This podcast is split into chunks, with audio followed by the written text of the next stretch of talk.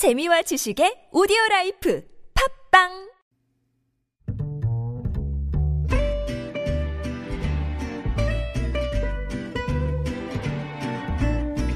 Good evening, everyone.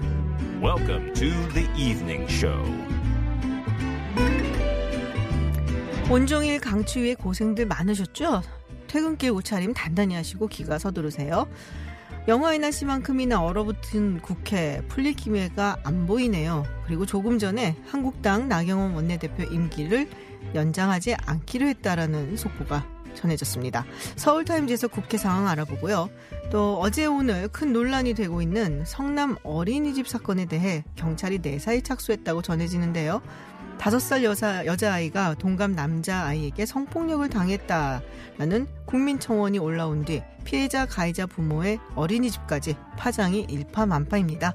관련해서 전문가와 얘기 나눠보겠습니다. 김지윤의 이브닝쇼 시작합니다.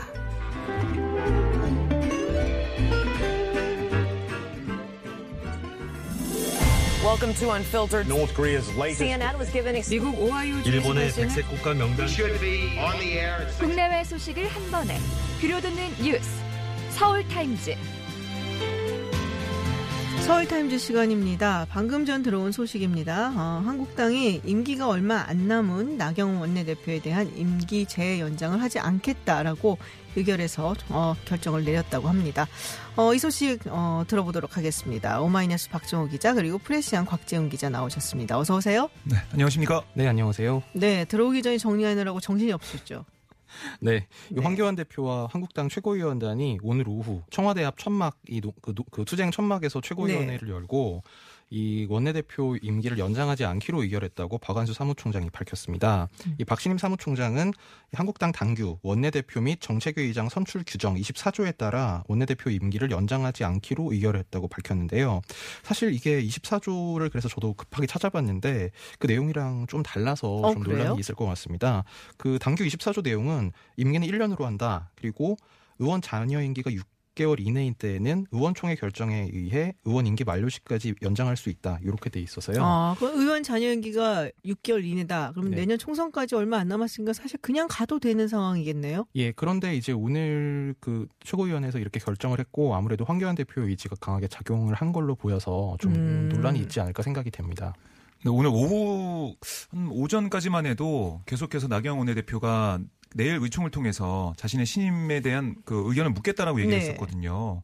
좀 뭐 충격적까지는 아니지만 좀 놀랍네요. 음, 이 사안 그렇군요. 자체가. 네, 아, 까 오전 11시에 한국당 의원총회가 네. 있었는데 그 말미에 이제 나경원 원내대표가 제 임기가 12월 10일까지인데 경선 의지를 표시한 의원들이 있으니 내일 의총을 열어 재신임을 묻겠다 이렇게 공고를 음. 공지를 했었습니다. 어, 근데 원래 이제 어제 당직자들이 갈렸잖아요. 황교안 대표가 단식에서 돌아오고 그리고 가장 먼저 있었던 일이 이제 한- 자유한국당 당직자들이 이제 여러 명 그만두고 또 사무총장도 바뀌고 뭐 이런 식의 여러 좀 물갈이가 있었는데 네. 그렇게 따지면은 사실상 이게 황교안 대표의 의지가 아니었나. 라고밖에 생각할 수밖에 없는데요. 네, 뭐 배경이나 뭐 네. 나원의 대표가 현장에 있었던 것 같은데 뭐 이후에 입장이 어떤 건지 이런 거는 이게 이 속보 소식 자체가 불과 한 2, 30분 전에 전해진 그러니까요. 거라서 좀 확인을 해봐야 될 것 같습니다. 네. 결국 쇄신의 대상에 나경원 원내대표가 들어갔던 거 아닌가 음. 좀 이런 생각도 드네요. 그럼 이인영 원내대표, 민주당의 이인영 네. 원내대표는 좋아할까요, 싫어할까요? 어? 공식적인 입장을 원하시나요? 아니면 좀 아니요, 아니, 그 공식적인 게 입장을? 어딨어요, 우리 프로에. 그러니까 민주당 입장에서는 글쎄요 나경원, 황교안, 황교안, 나경원 그 대표 체제가 좀 더 갔으면 더 음. 좋겠다는 생각을 할것 같아요. 아, 왜냐하면 그동안 여러 가지 사안별마다 네. 아, 좀 헛발질이라고 해야 되나요? 네, 뭐 그런 뭐 좀 보였기 때문에 나경원 대표 뭐이 표창장 그 조국 음, 어, 전 맞아요. 장관 TF 표창장 수여 그 말도 있었고 그 다음에 가산점 문제 음. 패스트트랙에 참여했다 열심히 투쟁했던 의원들에게 가산점 주겠다 이런 얘기도 있었고 그다음에 발언 실수도 있었지 않습니까? 뭐 달창 발언 이런 것도 있었고 그리고 지금 협상하는 모습을 보면 필리버스터 199개를 걸고 선거제가 상정되지 않으면은 민식이법을 처리하겠다 이런 발언까지 음. 하면서 어떻게 보면 민심과 함께 가지 못하는 모습을 많이 보였기 때문에 민주당 입장에서는 나경원 원내대표가 다른 원내대표로 바뀐 다음에 어, 한국당 민심과 함께 지지율이 가면 어떡하나? 뭐 이런 거예요. 한국당 지지율이 또 올라가는 게 음. 아니냐 이런 생각도 할 수 있을 것 같아요. 그 국회 협상을 놓고 사실 이제 나경원 원내대표가 상당, 그러니까 지금 나경원 황교안 이 지도부가 상당히 강경한 톤으로 가고 있기 그렇죠. 때문에 뭐 민주당 입장에서는 좀 더 뭐랄까요 대화를 강조하는 뭐 그런 그런 성향의 원내대표가 들어서면 더 좋겠지만 그 호랑이 그 늑대 쫓으니까 호랑이가 온다 이제 이런 아. 식으로 오히려 더 강경한, 더 강경한 수도 들어올 수도 있다. 있기 때문에 음. 뭐 아마 지금 어쨌든 현 현 원내지도부를 상정해서 전술을 짰을 테니까 음. 이제 아무래도 이게 갑자기 바뀌는 건 좀 부담스러운 면이 있겠죠. 그러니까 제가 오늘 그러니까 나경원 음. 대표가 내일 신임에 대해서 얘기를 물은 다음에 교체될 수 있지 않습니까? 제가 물어봤어요. 민주당 원내 지도부 쪽에 물어봤더니 나경원 원내대표가 협상하면 좀 어땠냐. 그랬더니 음. 협상 파트너로서는 좀 별로였다 이런 식으로 얘기를 하더라고요. 어. 왜냐하면 카메라 앞에 있을 때는 뭔가 좀 잘 될 것 같이 분위기가 좋게 좀 나오는데 기억하십니까? 맨 처음에 이인영 원내대표가 임명된 당선된 다음에 찾아갔을 때 뭐 밥 잘 사주는 예쁜 누나 네, 뭐 컨셉으로 맞아요. 해서 네. 분위기가 좋았었는데 그 뒤로는 협상이 잘 안 됐거든요. 특히 이번에 29일로 예정됐던 본회의에 아, 민생 법안이 다 올라갔어요. 여야 합의로 올라갔는데 그걸 처리 안 하고 필리버스터 했단 음. 말이죠. 그러니까 뒤통수 때린 거예요. 그 합의했던 네. 원내대표의 뒤통수 때린 겁니다. 그런 만큼 좀 믿을 수 없다라는 얘기를 많이 했기 때문에 음. 협상적인 면에서 보면 나경원 원내대표가 다른 원내대표로 바뀌면 민주당 입장에서는 좀 협상할 만하겠다 음. 이런 생각할 것으로 보입니다. 그러면 지금 나경 원내대표 그만두면 현재 필리버스터로 막혀 있는 전국에 어떤 변화는 있을까요? 어떻게 보세요?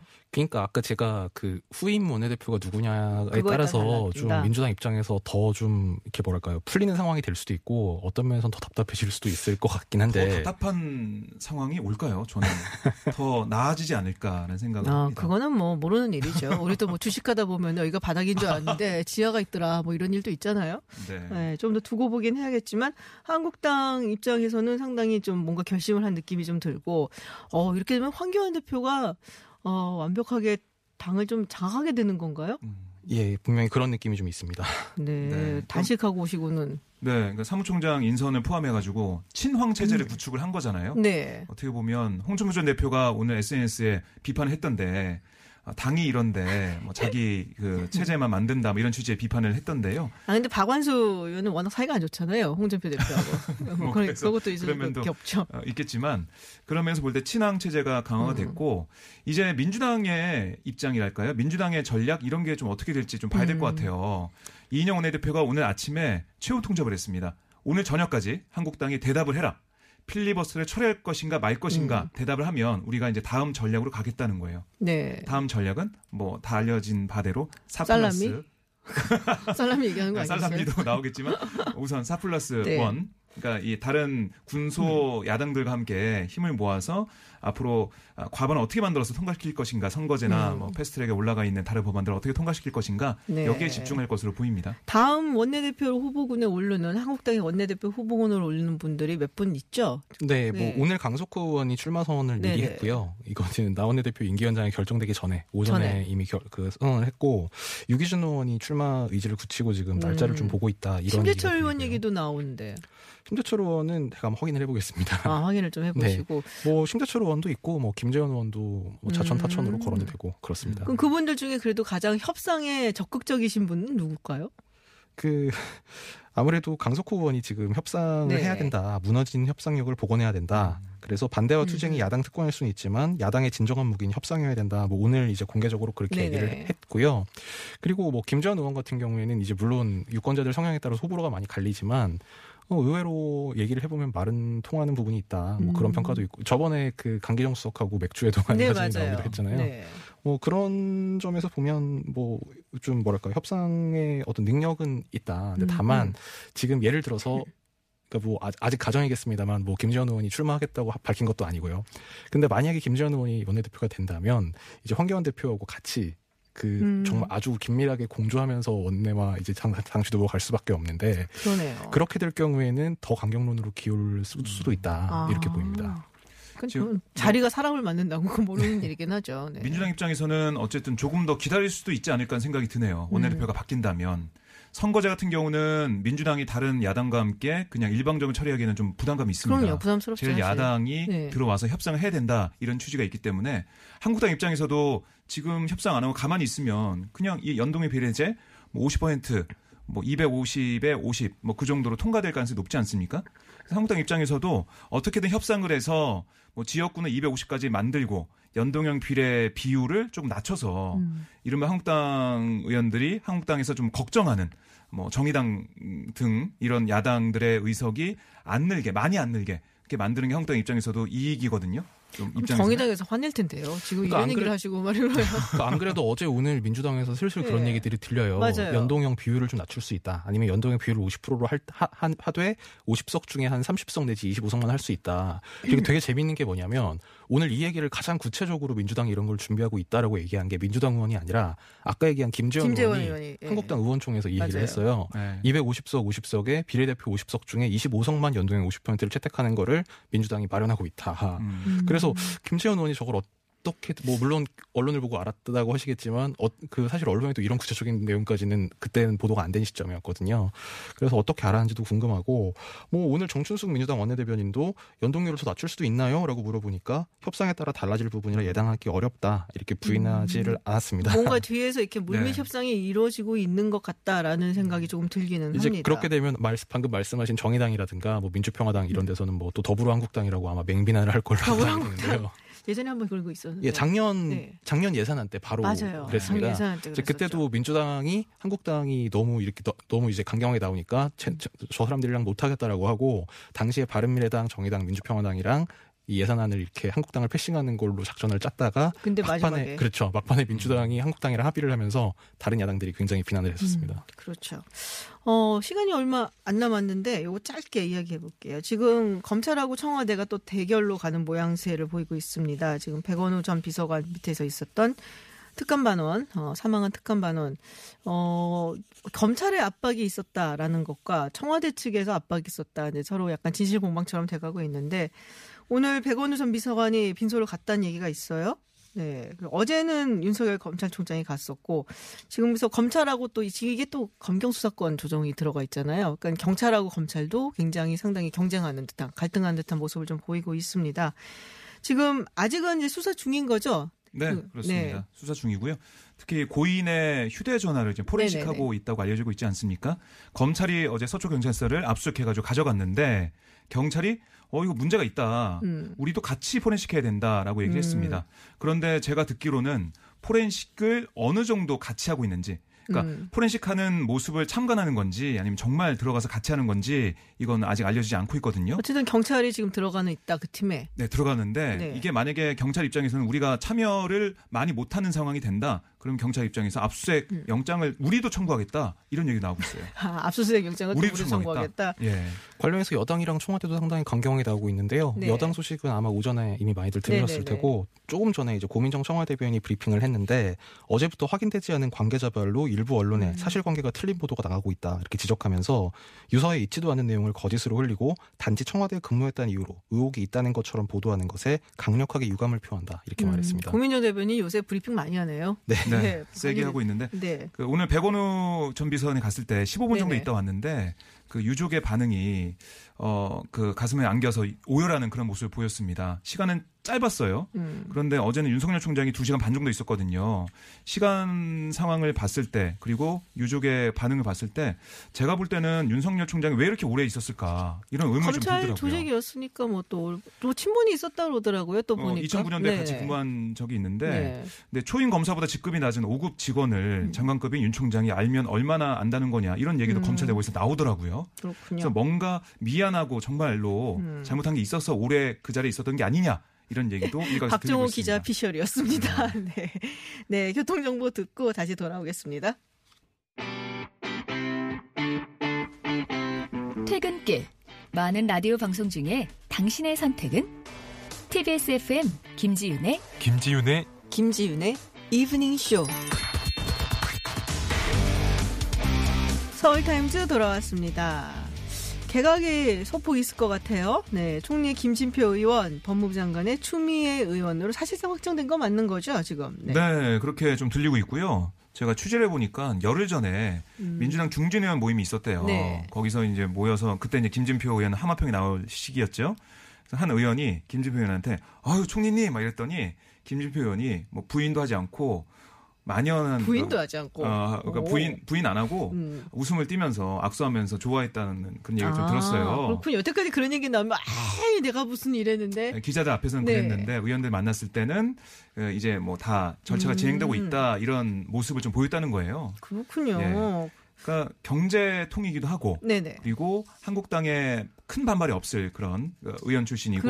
예. 어, 스킨십도 좀 넓은 음. 관료 출신이기 때문에 스킨십도 좀 많았던 그런 인물이기 때문에 좀 무난하게 간다 이렇게 좀 볼 수 있을 것 같습니다. 그렇군요. 근데 지금 문 대통령 지지하는 성향의 시민들이나 뭐 예를 들면 참여연대라든지 이런 시민단체나 뭐 특히 뭐 인권 운동을 뭐 성소수자 성소수자 단체 이런 데서는 굉장히 굉장히 반대하고 있는데 네. 방금 박종호 기자님 말씀하신 것 중에 한국당에서 크게 반대하지 않을 것 같다. 네네. 그 부분이 참 좋아야 될 일인지. 아, 그렇죠. 또 문- 문희정 지지자라든지 좀 진보 성향을 많이 가지신 분들은 한국당에서 반대하지 않는 것을 좋아해야 되는 것인가. 뭐 네. 이런 생각을 좀 가지실 수도 있겠네요. 나경, 나경원 원내대표 바뀌게 되면 이거는 뭐 영향은 뭐 크게 없겠죠. 이거랑은. 아니 근데 지금 상태에서 예를 들어서 총리 인- 인사청문회를 하고 구- 본회의에서 지금 그 임명 동의안 표결을 하는 장면이 지금 잘 상상이 안 가잖아요. 그렇죠. 청문회 자체가 일단 열려야 네. 되고 표결이 돼야 되는데. 일단 국회를 열어서 청문회를 하고 뭐 표결을 하려면 지금 얽혀 있는 예산, 패스트트랙, 뭐, 음. 구- 뭐 그다음에 한국당이 주장하는 국정조사라든지 뭐 이런 거를 다 좀 뭐랄까요 앞에 이게 처- 앞에 이게 정리가 되고 나서 하든지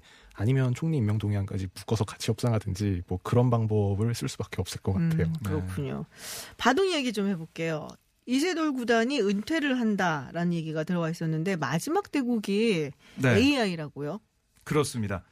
우리 이제 국내 AI 그 인공지능 한돌이라는 한돌. 바둑두는 한돌이 있어요. 알파고는 그 구글 거였고요. 네네. 한돌 이 AI가 아, 오는 18일, 19일 서울에서 두 차례 대국을 하고요. 21일에는 전남 신안에서 대국을 펼칩니다. 어, 아, 은퇴 대국이라고 보시면 되겠습니다. 그렇군요. 네.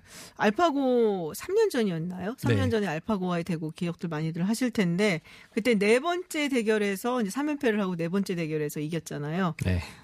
그때 뭐 정말 역대급 신의 한 수다. 근데 지금은 어떻게 될지 모르지만 하여튼 그 당시에 많은 사람들이 감동했어요. 네, 그래서 네. 그때 이제 그 인공지능이 이긴 유일한 바둑 기사다. 네. 이런- 그래서 뭐 한국을 대표하는 기사가 아니라 인류를 대표하는 어, 이제 음, 맞아요. 지. 그 지능으로 이제 많이 대단했죠. 추앙을 받았는데 최근에 은퇴 입장을 밝히고 나서 언론 인터뷰에서 당시 실축 발수가 정말 대단했다라고 기자가 질문을 했더니 네. 꼼수죠 뭐 이렇게 뭐참 아. 이런 소타라면 때문에 더 많은 사랑을 받은 게 아닌가 맞아요. 생각이 되네요. 근데 지금 만으로 36살밖에 안 됐대요. 이소영 예, 기사가. 83년생입니다. 두 분보다 나이가 좀 어린 거죠. 저랑 동갑인데요. 아, 그럼, 아, 네. 죄송. 네. 은퇴하셔야겠네요. 아, 왜 이러세요, 지금? 아니 근데 제가 이세 나이가 더 많아서요. 이세돌 네. 구단 같은 경우는 뭐 12살 때부터 이미 막 세계 대회 우승하고 그렇죠. 그랬던 분이라서 음, 뭐 당시에 수학 학습지 풀고 있던 제가 어떻게 이분이랑 감히 비교할 공식을 수가 풀고 없죠. 있죠, 우리가. 네. 네. 그렇군요. 뭐 바둑도 저도 많이 안 둬봐가지고요. 네. 좀 어려운 그런 종목인데 아마 어렵기 때문에 더 열정을 많이 쏟아서 또 음. 이른 나이에 은퇴하는 것도 있고 그동안 뭐 에너지가 많이 소모됐을 것 같아요. 네. 어, 저는 아직 은퇴할 나이는 아닙니다. 굉장한 스트레스를 많이 받았을 것 같고 우리 박 네. 기자님은 가족도 있으시고 은퇴하시면 안 되죠. 앞으로도 이- 이 정말 고되게 일할 날들이 남아 있습니다. 미리 경고를 내가 해주자면은 네. 고되게 일할 날들이 아직도 많아요. 근데 어 정말 뭐 세계적인 바둑 기사였고 은퇴한다니까 왠지 아쉬운 마음도 드는데 앞으로 은퇴 뒤에 또 자신의 어떤 개인적인 삶을 어떻게 이어나갈지 부분도 굉장히 기대가 됩니다. 네. 네, 지금까지 곽재원 프레시안 기자 그리고 오마이뉴스 박정호 기자와 함께했습니다. 오늘 말씀 고맙습니다. 고맙습니다. 감사합니다.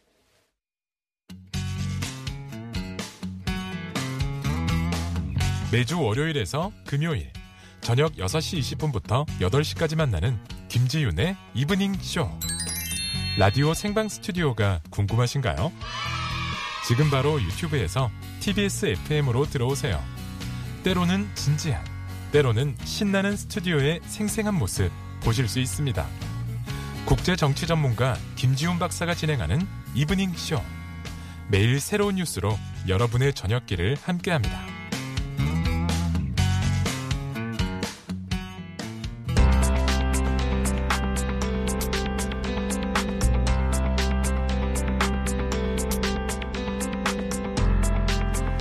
오늘 세계적인 경제지인 블룸버그가 경제대국 중국의 부도서를 보도를 했습니다. 우리 경제와도 굉장히 밀접한 관련이 있죠. 그래서 이게 실체가 있는 얘기인지 정철진 경제평론가와 짚어보는 시간 마련했습니다. 어서 오세요. 네, 안녕하십니까. 정철진입니다. 네. 네. 사실은 이제 이제 세계적인 경제지 블룸버그라고 이야기를 했는데 이제는 대선 후보를 올린 이제 블룸버그가 어, 돼 있는데 먼저 얘기를 해보겠습니다. 국내 3분기 GDP 성장률 잠정치가 나왔어요. 네. 네, 0.4%였나요? 그렇죠. 오늘 네. 우리가 이제 중국 대국, 음. 뭐 경제 대국 중국의 디폴트설을 이야기를 하는데 그 네. 시작을 일단 우리나라 관점부터 좀 풀어가 보려고 합니다. 네, 그래서 네. 이제 3분기 GDP 성장, 그러니까 경제 성장률 우리가 경제 말하는. 것에 이제 한 2, 3주 전에 속보치가 나왔었고 네. 이제 이번에 이제 잠정치가 잠정치. 나왔는데 똑같았습니다. 네. 0.4% 0.4% 성장을 했다라는 것이고요. 어, 내용은 조금 바뀌었는데요. 네. 원래 좀 더 높게 나왔던 건설 투자 부분은 더 좀 안 좋게 나왔고 어허. 반면에 소비 수출 쪽이 좀 더 높게 나오면서 결과는 음. 0.4% 동일하게 나오게 됐는데 이제 문제는 우리가 이제 올 한 해 목표치 계속 하향 조정했잖아요. 네네. 2.7, 2.6, 2.2 맞아요. 그러다가 지난 11월 말에 한국은행에서 이주열 2.0. 총재가 아니요 2% 안팎 2% 안팎. 아, 근데 네. 2.0으로 보고 있잖아요, 지금 사실은. 아니 근데 그 워딩을 그때 잘 네. 보면 안팎이에요. 이거는 뭐냐 2 2%면 2%라고 했겠죠. 네. 자칫 이제 1.9 내려갈까 봐. 또, 어, 또 이제 염두에 둔 저는 그런 포석이라고 음. 봤는데요. 그러면 정말로 우리가 2% 성장률을 달성하려면 이제 어떻게 해야 되냐? 4분기 그러니까 10, 11, 12월에 분기 성장률을 한 안전하게는 0.97% 그게 가능하냐가요? 그리고 한 0.9% 정도만 좀 넘어서면 네. 이 자를 앞에 볼 수 있을 것 같은데요. 아. 방금 우리 말씀을 가능한가요라고 네. 물어보셨는데 어 객관적으로는 좀 힘들 것 같다. 네네. 예, 왜냐하면 왜 제가 이런 말씀드리냐면 보통 이제 4분기 때 재정의 카드가 있습니다. 그렇죠. 많이 풀죠. 예, 막판 풀고 우리 과거에 보면 막 그때 SOC도 좀 하고요. 음. 보도블록도 다시 깔고 뭐 여러 또 가지를 깔고. 예, 하는데 올 한해 추이를 보면 2분기 때 현재 정부의 재정을 집중 투입을 했어요. 아하. 그래서 그때 뭐 1% 네. 비성장률도 나왔는데 그때 2분기와 3분기 중에 크게 악화된 부분, 떨어진 부분을 보면 재여정 기여도가 거의 반의 반토막 4분의 1로 이게 줄었거든요. 그 오. 수치가. 그게 무슨 뜻이냐? 재정으로 경제 성장률을 끌어올릴 수 있는 힘이 2분기보다는 3분기가 크게 약화됐고 네. 지금 남은 예산 집행률이나 남은 실탄을 보더라도 4분기 때 재정으로 끌어올리기는 좀 힘들다. 예, 힘들다 이렇게 보고 게다가 이제 뭐 SOC 건설 투자가 좀 사라지면 좋을 텐데 네. 지금은 기본적으로 부동산 억제책 그렇죠. 아니겠습니까? 규제책이어서 이것도 힘들고 뭐 소비가 갑자기 막 두배 음. 세배 쓸 것 같지도 않고 아무리 연말이라고 하더라도. 그나마 이제 수출에서 네. 기가 막힌 드라마틱한 반등 뭐 12월에 뭐 이런 기대를 해볼 아. 텐데 이것도 조금 힘든 것이 최근에 이제 11월 수출 나왔지만은 네네. 거의 지금 12개월 연속 마이너스 네. 성장, 역성장을 하고 있단 말이죠. 그렇기 때문에 아직은 제가 뭐 포기하자 뭐 이런 거 아닙니다만 사실상 어 이자는 2% 음, 성장은 좀좀 객관적으로 보기 않겠나. 힘들지 않겠는가. 목소리가 점점점 좀 작아지네요. 지금 이 말씀하시다가 안 좋은 이제 네. 뭐 전망을 이야기를 하다 보니까 그래서 이제 수출 이야기 중국 얘기가 왜 그래서 나왔냐면은 이제 수출 얘기를 하다 보면은 중국이 안 들어갈 수가 없잖아요. 맞습니다. 그리고 우리가 늘 하는 얘기가 뭐 중국이나 미국 같은 경제 대국이 뭐 기침을 하면 우리는 뭐 독감에 걸린다는 얘기 많이 하죠. 네. 그러니까 중국이 또 안 좋다. 뭐 미국은 지금 너무 호황이다는 얘기가 있고 이게 뭐 끝날 때가 됐다는 얘기는 하더라도 어쨌든 주식 시장은 굉장히 화랑이니까 네. 중국 같은 경우는 안 좋다는 얘기가 꽤 오래 전부터 나왔어요. 맞습니다. 이제 이게 무슨 얘기는 이제 수출로 다음 키워드로 넘어가게 되면 이제 당장 12월에 드라마틱한 반등이 없더라도 현재 단기적으로 한국 경제가 좀 빠른 반등 바닥을 찍고 올라가기 위해서는 수출이 좀 좋아져야 됩니다. 네. 어, 우리가 뭐 내수도 많이 하려고 했지만 아직까지는 한국 경제 수출과 굉장히 정비라 관계를 이루고 있거든요. 그렇죠. 근데 오늘 블룸버그 통신에서 그야말로 중국의 디폴트, 중국이 아주 너무 뭐 무섭더라고요. 노골적으로만 망할 것 같다? 네. 뭐 이런 내용이에요. 네. 근데 그 내용은 새로울 건 없습니다. 네. 어, 뭐 항상 우리가 지적해왔던 국영 기업의 부채가 이제는 임계 선점을 넘을 정도로 심각하다.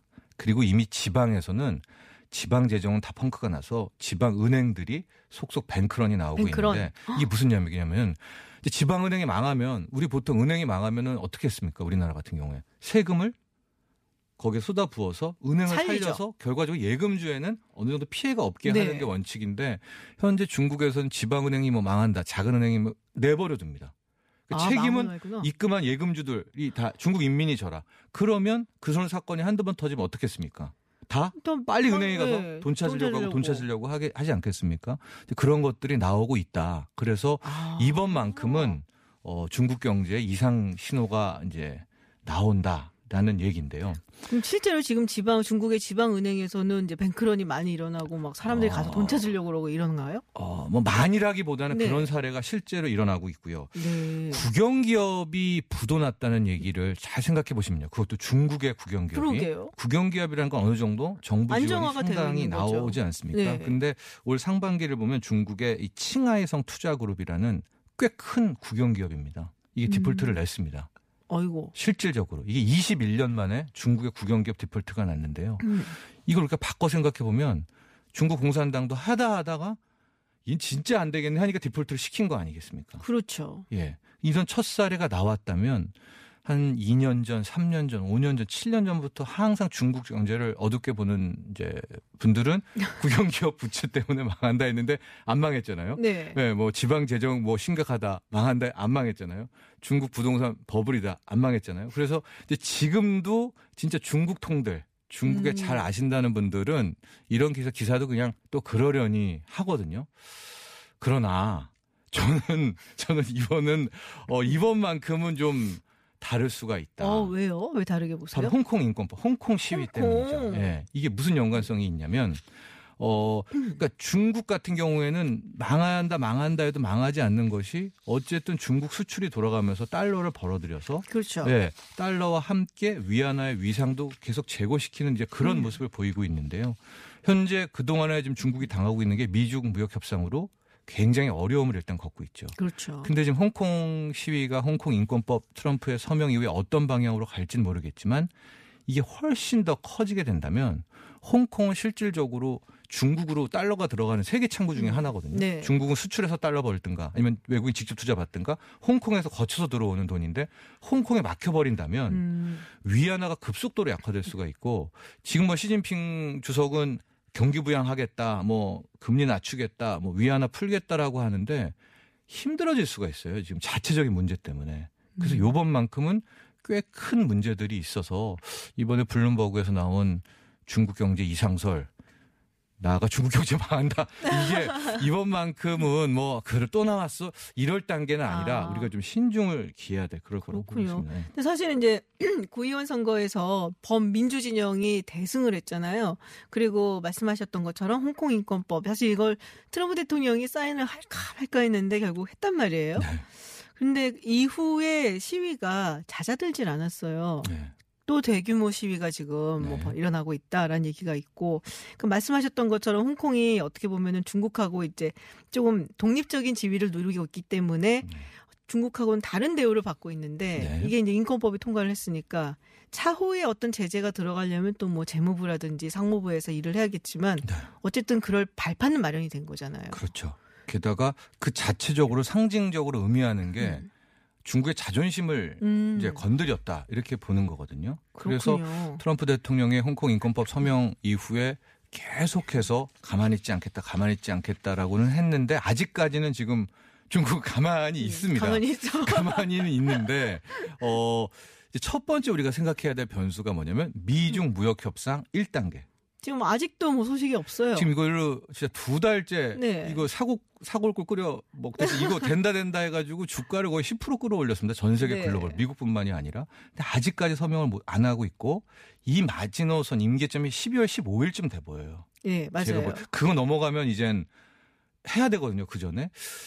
근데 이제 중국은 과연 여기서 서명을 하는가? 음. 그러니까 그 서명을 해야 될까 말아야 될까 시점에서 요번에 블룸버그의 그 보도도 상당히 정치적으로도 음. 이번에 중국 경제 디폴트설도 좀 의도된 면이 있지 않을까. 그러니까 중국에게 즉 섣불리 행동하지 말아라. 말아라. 예, 1단계 합의 정도는 이제 이걸 뭐 박차고 나가지 말아라는 네. 뭐 경고성 그런 미국도 힘들겠지만 중국 너희들은 더 힘들 거다. 뭐 이런 뭐 음. 경고인 것도 같지만 저는 그래서 미중 무역 협상 그 1단계 합의를 아직은 우리가 기정사실화 해서 너무나 낙관하지는 말자. 음. 이게 한 번 틀어져 버리면 그동안 올랐던 게 만약에 주가로만 따져서 10%다. 네. 10%만 딱 빠지느냐? 그렇지가 않습니다. 있겠죠. 예. 그 이상의 실망감을 더 프리미엄을 음. 쳐서 빠지거든요. 이제 그런 상황이 일단 하나 걸려 있다라는 것을 기억하시면 될 것 같아요. 사실 이제 그이 홍콩 얘기를 하셔 갖고 홍콩도 굉장한 주식 시장이잖아요. 네. 사우디 아람코가 일단은 자기네 이제 자국의 주식 시장에 상장을 하고 그다음에 제 2로 외국의. 주식 시장을 네. 찾고 있는데 도쿄가 지금 굉장히 유력하게 정- 지금 검토가 되고 있다. 그 여러 가지 이유 중에서 하나가 홍콩도 생각을 해봤는데 홍콩은 지금 이것 때문에 아, 걸려서 안 아닙니다. 된다고. 예, 예, 예. 그래서 지금 이렇게 배제가 된 상태고. 그렇습니다. 뭐 여러 가지 뉴욕 있더라고요. 증시도 지금 워낙 이게 트럼프 립 서비스에 뭐 주가가 급등락하니까 예. 뭐 그리고 뭐 뉴욕 같은 경우는 크다. 이제 아랑코 같은 게 반독점 이런 거에 걸릴 수가 그렇죠. 있거든요. 네. 그러니까 여러 가지 규제가 걸려서 네. 안 되고 이거저거 제하고 나니까는 가장 적정한 게 도쿄더라. 음. 우리로선 배 아픈 얘기 아니겠습니까?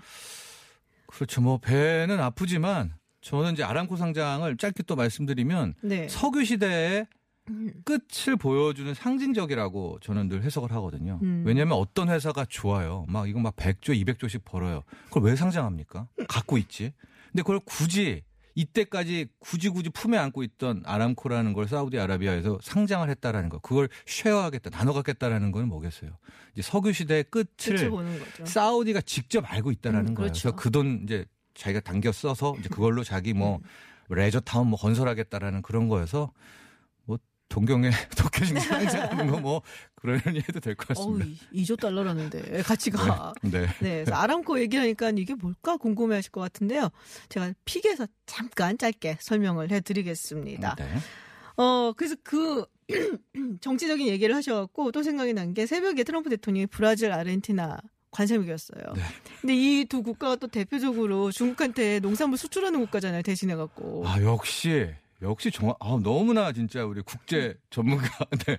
이 정도는 알아야 예, 돼요. 아 그렇습니까? 예. 그래서 이것도 큰 의미인 거죠. 그 트럼프가 왜 이랬을까? 이거 그러니까 조금만 생각해 보면 되는데요. 이 사건은 뭐냐면 한 3월쯤에요. 올 봄에 트럼프가 저 갑자기 또 뜬금없이 무역 확장법 232조. 네. 이제 자기의 어떤 하나의 칼 아니겠습니까? 그렇죠. 그래서 이제 수입 철강 알루미늄이 이것도 잘 생각해 보면은 국가의 안보를 해칠 수가 있는 거 아니에요. 그렇죠. 뭐 이것저것 만들죠. 무기도 네, 만들고. 그래서 그거 어, 수출하는 국가들 수입품에다가 25% 10% 관세를 매기겠다라고 해서 다 긴장하고 우리도 막딴거 내주고 그래서 이제 빼줬어요. 그때 우리도 빠져줬지만 맞아요. 아르헨티나 브라질도 뺐거든요. 근데 갑자기 오늘 새벽에 브라질 아르헨티나에 빼놓고 또 다시 이제 이 수입철강하고 거기에 알루미늄에 부과를 한 거예요 관세를. 네. 근데 그 상무부도 몰랐고 아무도 몰랐고 대통령이 결정한 건데 이건 대통령령으로 갈 수 있기 때문에 결정한 그렇죠. 겁니다. 무역학자법 232조가 그왜 했느냐? 브라질, 아르헨티나 잘 생각해 보시면은 농산물 수출 대국인데 누구의 어디에다 수출했느냐? 바로 중국에 수출을 해왔다라는 거예요. 그러니까 트럼프 입장에선 자기 표 주는 사람이 농민, 예, 팜벨트하고 네. 러스트벨트인데 지금 미국 농산물을 중국이 사줘야 되는데 안 사준 이유가 뭔지 봤더니 브라질, 아르헨티나에서 막 거기서 갖다 쓰니까 암묵적으로 얘기하는 거죠. 브라질, 아르헨티나 너네들 중국한테 농산물 수출하지 마. 미국 농민 거 중국이 사가야 돼.